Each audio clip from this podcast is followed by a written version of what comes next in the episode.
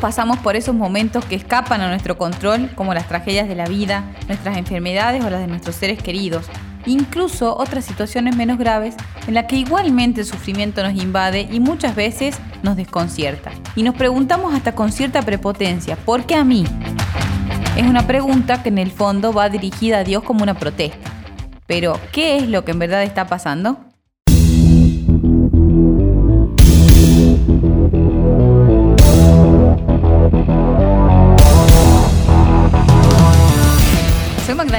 Y esto es Católicos y Creativos, el único blog católico que también puedes escuchar en formato de podcast y que tiene que ver con el liderazgo y las cosas que te pasan cada día.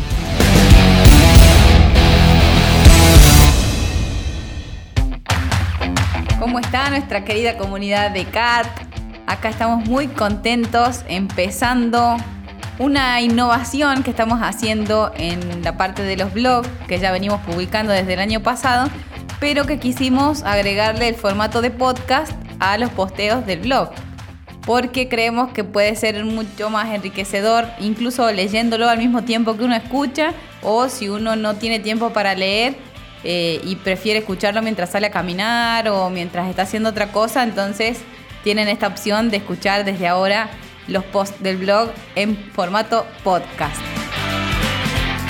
Esperamos que esta nueva herramienta que estamos sumando les sea de mucha utilidad, de mucho provecho y que pueda ayudarlos también a crecer en lo que a nosotros más nos interesa, que es en su liderazgo personal para llegar a cumplir la misión que Dios espera de cada uno de nosotros.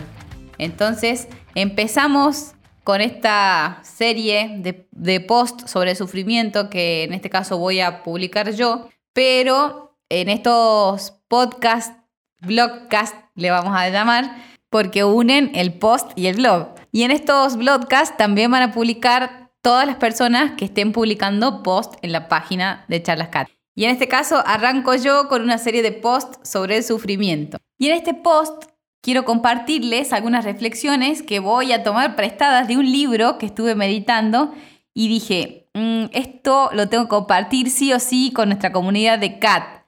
Mi familia ya me estuvo aguantando que les taladré la cabeza cada día después de las meditaciones, así que ahora les toca a ustedes.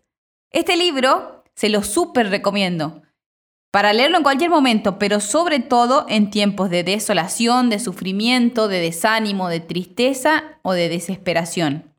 El libro se llama precisamente Meditaciones para los días de sufrimiento, del padre Hugo Estrada. Tiene muchísimas reflexiones muy interesantes y sobre todo de mucha ayuda para cuando estamos pasando por esos momentos que no podemos evitar pasar y que escapan a nuestro control como las tragedias de la vida, las enfermedades propias o la de nuestros seres queridos, el sufrimiento que nos invade y muchas veces nos desconcierta. Hay momentos en que todo se vuelve tan difícil que tenemos cierta prepotencia para preguntarnos, ¿por qué me pasa esto a mí? ¿Por qué a mí? Y esta pregunta en el fondo, como dice el padre Estrada, va dirigida a Dios como una protesta. Con mucho más ímpetu la hacemos y además estamos convencidos de que no hicimos nada malo, de que estamos esforzándonos por hacer las cosas bien, por cumplir con lo que Dios manda, por hacer lo mejor posible las cosas que tenemos entre manos y por cuidar a las personas que tenemos cerca. Entonces, pensando en esto, nos llegamos a preguntar si Dios no estará cobrándose alguna deuda pasada con nosotros o si habrá perdido el control del mundo o que su justicia quizás se desequilibró porque si no, no se entiende que nos esté pasando esto a nosotros, que nos estén pasando estas cosas que nos hacen sufrir tanto. En este primer post sobre este tema, porque les dije que estoy copada, así que no van a creer que me voy a conformar con compartirles solo una parte de toda la riqueza que tiene para meditar este libro, así que en esta primera parte quiero proponerles que nos enfoquemos en un personaje de la Biblia del Antiguo Testamento que el padre Estrada pone como uno de los referentes a imitar en todo lo que tiene que ver con el sufrimiento. Y este personaje, si no adivinaron, es Job. Y si no conocen o no se acuerdan bien la historia de Job, ahora se van a dar cuenta por qué es un gran referente de este tema. Casi que podría ser embajador del dolor para nosotros. Si no tienen fresca esta lectura en la Biblia, les recomiendo que no dejen de leer todo lo de Job. Realmente le van a sacar muchísimo provecho a esos pasajes de la Biblia. Cuando inicia el relato en el libro de Job, el autor inicia como una especie de teatro, donde van apareciendo los distintos personajes y van exponiendo diferentes teorías acerca del sufrimiento. En resumen, les digo que Job es un santo varón que sirve fielmente a Dios, tiene muchos bienes materiales y un día pierde a sus hijos y todas sus riquezas. Cuatro amigos de Job llegan, según ellos, para consolarlo, pero sus filosofías acerca del dolor, en lugar de levantar el espíritu de Job, lo hunden más. Finalmente, Job tiene un encuentro con Dios, pero Dios no le revela el secreto de su actuación. Sí lo hace reflexionar acerca de la bondad y la inmensidad de Dios. Entonces Job termina hincándose y hundiendo su frente en el polvo. Es increíble cómo estas escenas están muy relacionadas con cosas que vivimos actualmente en muchas ocasiones, con amigos, con familiares, incluso con directores espirituales o líderes que pueden llegar a hundirnos en vez de ayudarnos en momentos de desolación y angustia. Y no nos olvidemos que el desánimo es el estado de ánimo preferido del diablo porque es el terreno ideal para que nos tiente a renegar de Dios, a no confiar en su misericordia y en su providencia, a abandonar las buenas obras y los buenos propósitos, a desesperarnos, a alejarnos de las personas buenas que nos ayudarían a salir más rápido de esos trances y hasta podemos llegar a perder la fe. Por eso tenemos que combatir con toda la artillería disponible el desánimo. Y creo que este libro y estas reflexiones pueden ser una gran arma para que lo logremos. Retomemos el caso de Job. Y como decían en un programa de televisión donde pasaban fragmentos de tragedias dignas de novela, les digo como la conductora, acompáñenme a ver esta triste historia. Empezamos con los amigos de Job. Como muchas veces les pasa a los amigos, los amigos de Job creían tener una respuesta clara para el problema de Job. Y hablaron como quien tiene la clave y el secreto de lo que estaba pasando. Uno de los amigos, Elifaz, decía, ¿qué hiciste para echarte esto encima? Bildad, otro amigo, le aconsejó, confiesa tu pecado. Todos ellos, en el fondo, sostenían que Job estaba ocultando algún pecado y que por eso le habían sobrevenido estas tragedias. La verdad que tengo que sacarme el sombrero con Job, que se bancó estos amigos sin decirles nada. Y como les pasa a muchos hoy, el Dios que conocían estos amigos de Job era un Dios comerciante, con el que uno podía hacer tratos.